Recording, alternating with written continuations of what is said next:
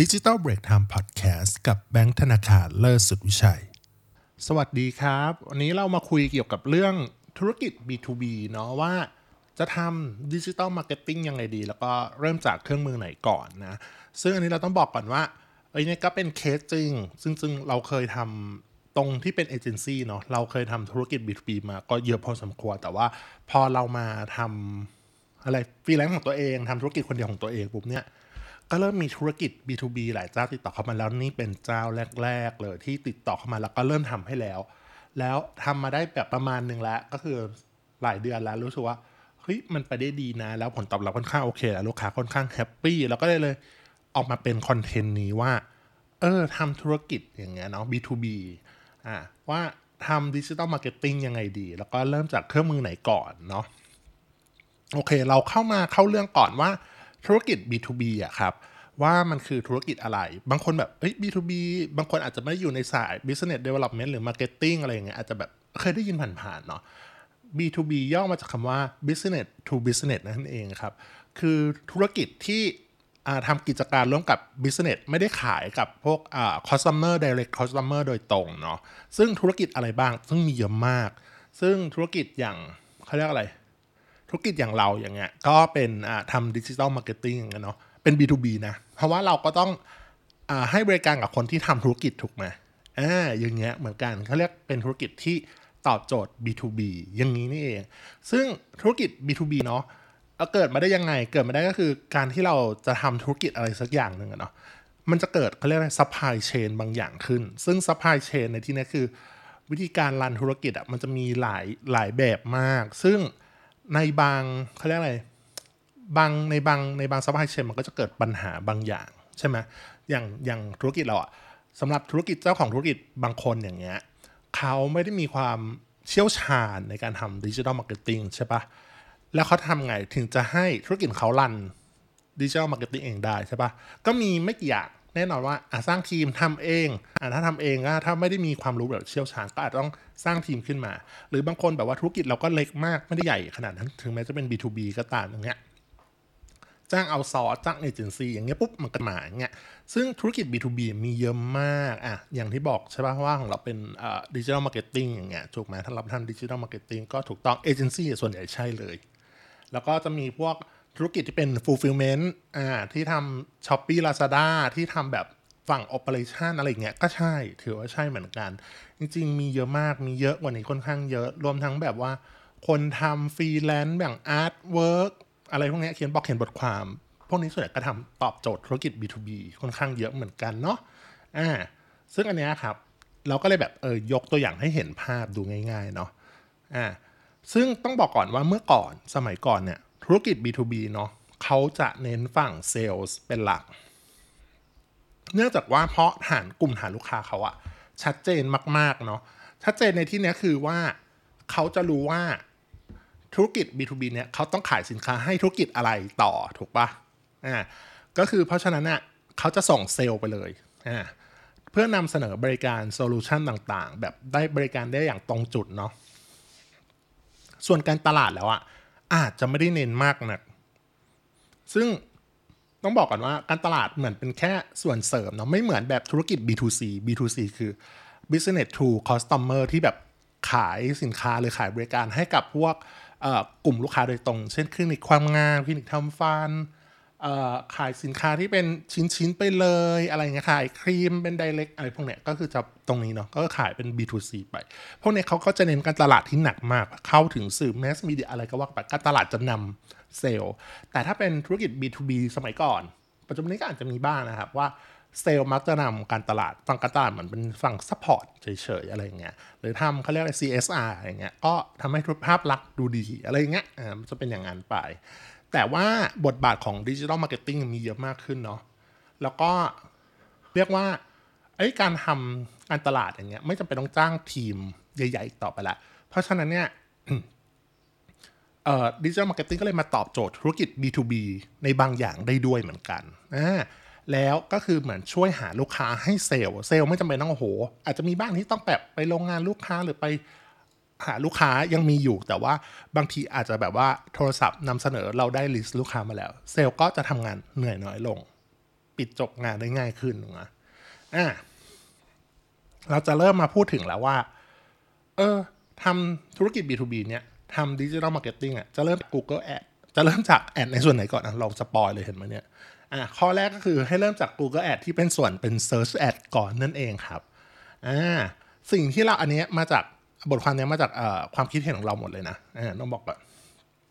ซึ่งตัว Search จากทาง Google Ad เนาะธุรกิจหลาย ๆ ธุรกิจโดยเฉพาะ B2B เมื่อเกิดปัญหาหรืออะไรเงี้ยครับ เมื่อเขาต้องการสินค้าบริการหรือ solution บางอย่างเนาะเขาก็ต้องเกิดการค้นหาก่อนเป็นลำดับแรก ๆ มันไม่ใช่ธุรกิจที่เป็นแบบ B2C ที่ต้องแบบกระจายยิง ad อะไรไปเรื่อยอะไรอย่างเงี้ยใช่ไหมไม่เหมือน Facebook ad ที่แบบยิงไปก่อนหรืออะไรเงี้ยใช่ปะแต่พอเป็นเราทำอย่างนี้ปุ๊บเนี่ยนั่นหมายความว่า เราอะทำ Search Ad บน Google Ad เนาะพูดง่ายคือเราไปรอบนเขาเรียกอะไร บนแพลตฟอร์มที่ลูกค้าเขาต้องการหาเราอยู่แล้วอะอะเพราะฉะนั้นเนี่ยเขาเรียกว่ามันจะแมชแล้วก็ตอบโจทย์ search intent ตอบโจทย์การค้นหา เขาเรียกว่า เฮ้ย เมื่อเขาอยากเจออยากเจอเราแล้วเราก็เอาตัวเองไปอยู่บนนั้นปุ๊บเนี่ยมันแมชกันพอดีเนาะอืมซึ่ง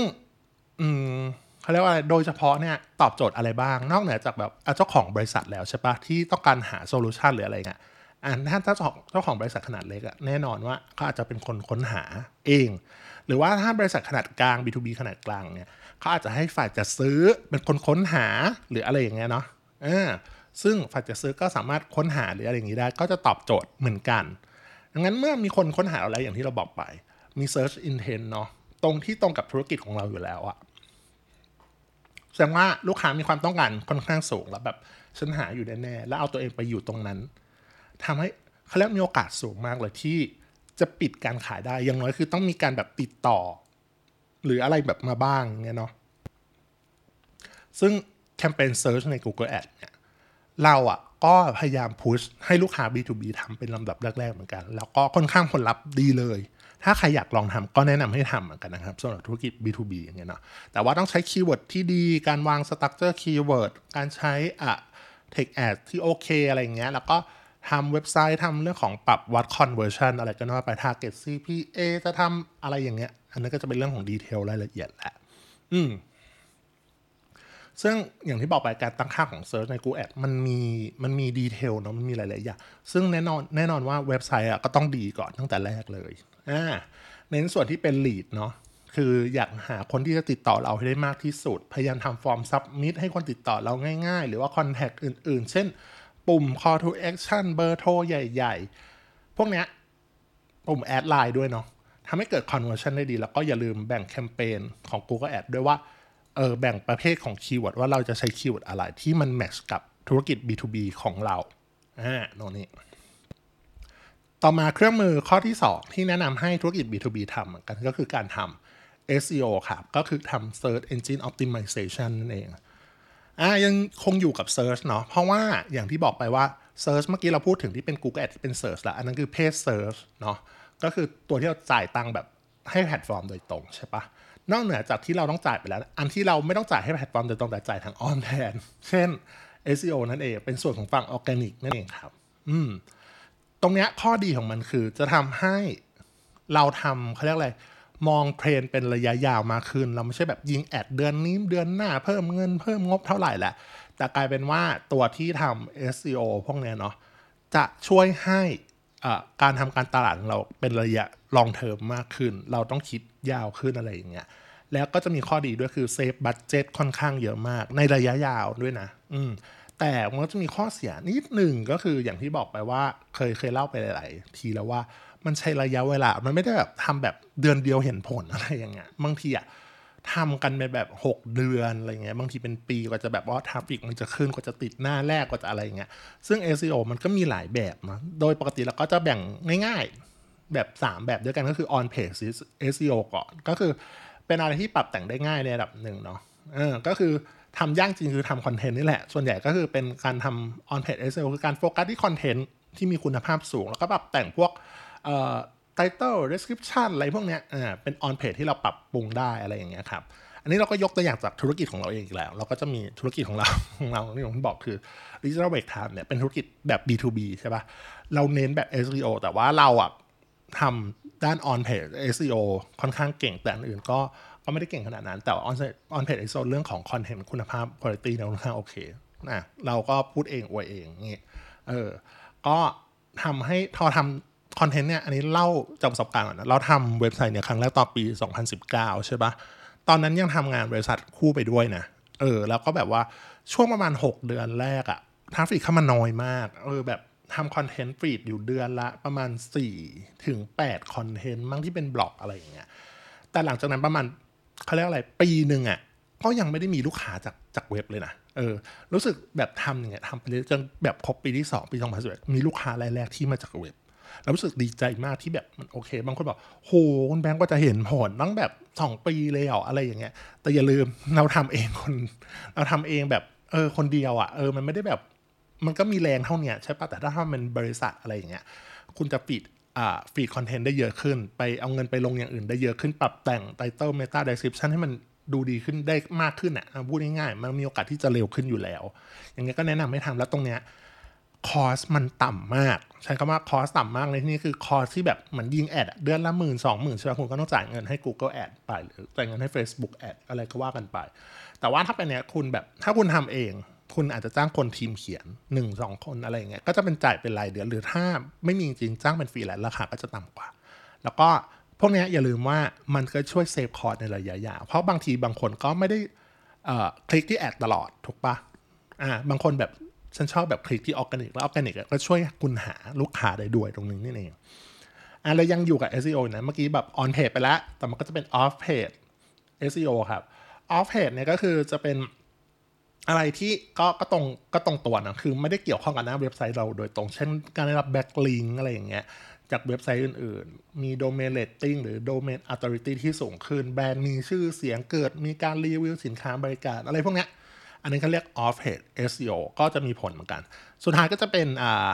technical SEO แหละอันนี้ก็จะเป็นเรื่อง deep เรื่องลึกแหละ เป็นเรื่องของทางเทคนิคทำให้เว็บไซต์โหลดได้เร็ว call vital ดีอะไรอย่างเงี้ย เว็บไซต์เป็น responsive ad อ่าอ่าแล้วเท่ responsive อ่าแล้วก็จะมีทำไซต์แมปลดหน้า error เออประมาณเนี้ย ซึ่งพวกเนี้ยถือว่า so เนี่ยมีความสำคัญแนะนำให้โฟกัสเหมือนกันเนาะแล้วก็เครื่องมือสุดท้ายแล้วที่เราแนะนำเหมือนกันก็คือการทำ Facebook Ad ในส่วนที่เป็น lead แล้วก็ conversion นั่นเองครับ Facebook Ad เนี่ยก็ยังสามารถใช้งานได้ดีแล้วก็มีประสิทธิภาพสูงเนาะโดยเฉพาะ Facebook Lead Ad แล้วก็ Facebook แบบ conversion ที่ conversion ที่เกิดในเว็บเนี่ยเหมาะมาก ๆ กับการทำธุรกิจแบบ B2B ครับว่าอ่อ instant form ของของ Facebook เนี่ยเราสามารถปรับแต่งได้ค่อนข้างเยอะเนาะก็คือเราสามารถใครทีเลียได้เลยว่า เออ เราอยากได้อยากได้ข้อมูลอะไรจากลูกค้าบ้าง ชื่อเบอร์โทร อีเมลใช่ไหมแล้วก็มีคำถามแบบ เป็น question ว่าอันเนี้ยเขาใช้ลูกค้าเราหรือเปล่าหรืออะไรอย่างเงี้ย ซึ่งมันเป็นการคัดกรองคนที่น่าจะเป็นลูกค้าเพิ่มได้ ซึ่งพวกเนี้ยเราสามารถ connect กับเชื่อมต่อกับเครื่องมือ CRM ได้ด้วยเนาะก็สามารถทำได้ไม่ไม่ยากนักอะไรอย่างเงี้ยครับ โอเคเลย แล้วก็เออซึ่งตัวเป็น Facebook Ad เนี่ยในส่วนที่เป็น lead กับ conversion เราแนะนำว่าให้คุณทำตัวที่เป็น Google Search Ad ก่อนเนาะแล้วก็ SEO ในลำดับคุณลำดับแรกแต่ถ้าคุณแบบอย่างที่บอกว่า เฮ้ย SEO กับตัวที่เป็น Google ที่เป็น Search Ad เนี่ยมันเหมือนโฆษณาแบบเชิงตั้งรับอะเข้าใจใช่ปะเขาต้องเขาต้องมี intent ก่อนใช่ปะแต่ถ้าเป็น Facebook Ad เนี่ยในส่วนที่เป็น lead กับ conversion เนี่ยเขาอาจจะต้องไม่ต้องมี intent นะตอนนั้นเลยก็ได้ แบบเฮ้ยเราต้องส่งไปหาก่อน ส่งเขาอ่าส่งฟีดโฆษณาพวกนี้ไปหาเขาเลยอย่างเงี้ยนั่นหมายความว่า เหมาะกับการที่จะหาลูกค้าแบบใหม่ หรือต้องการขยายตลาดให้มันใหญ่ขึ้นอ่าบางคนบอกฉันลงเงินไปเยอะแล้วกับ Google Ad ที่เป็นเซิร์ชลงเงินเดือนหนึ่งเยอะมากอะไรอย่างเงี้ย SEO ก็ทำแล้วนะเออต้องการหาลูกค้าแบบให้มันเยอะกว่านี้ใช่ปะแต่ว่าเราจะไม่แบบไม่รอลูกค้าแล้วอะเราแบบไม่ตั้งรับแหละอ่ากลายเป็นว่าแน่นอนว่า Facebook Lead Ad เนี่ยถือว่าโอเคเลย แล้วก็แบบ conversion เหมือนกันคือทำหน้า landing page ให้ดีเนาะให้ยิง traffic เข้ามาตรงนี้แล้วเกิด conversion บนหน้าเว็บไซต์ ให้กลายเป็น lead เนาะทั้งหมดเนี้ยเนี่ยสามอย่างเนาะเราก็จะมา recap ว่ามีอะไรบ้าง อันดับแรกก็คือ ธุรกิจ B2B เราแนะนำว่าทำ digital marketing อะเริ่มจาก Google Ad ที่เป็น search ก่อน อันที่สองทำ SEO อันที่สามเป็น Facebook lead ad ที่เป็น lead ad เนาะแล้วก็ conversion ถือว่าสามเครื่องมือเนี้ยค่อนข้างเรียกว่าครบ loop ในช่วงแรก ๆ เลยในในที่แบบว่าเออเรามีเงิน budget ในประมาณนึงแต่แบบไม่ได้เยอะมาก แล้วก็อยากลองทำเหมาะกับ คนที่ทำธุรกิจเจ้าของธุรกิจ B2B มาบ้างแล้วอะไรอย่างเงี้ย มีงบ budget อยู่ประมาณหนึ่งอะมีเซลล์อยู่แล้วอะไรอย่างเงี้ยเรารู้สึกว่าโอเคต้องการหาลูกค้าใหม่ให้มากขึ้นนะครับ ซึ่งเราแบบแนะนำจริง ๆ เนาะเออซึ่งอันนี้เราก็แอบขายของนิดนึงว่าถ้าธุรกิจ B2B แล้วการทำโฆษณา digital marketing เนี่ยทางเราทาง Digital Break Time แล้วก็สามารถให้บริการได้เหมือนกันเนาะก็ถ้าขึ้นอยู่กับ budget ของลูกค้าเลยเราก็จะมาทำให้ดูตรงนี้เนาะเราก็มีประสบการณ์ตรงด้านนี้แล้ว โอเค อย่าลืมนะครับ กดติดตามกดไลค์กดแชร์กด Subscribe ด้วยนะครับสำหรับวันนี้เท่านี้ก่อนครับ สวัสดีครับ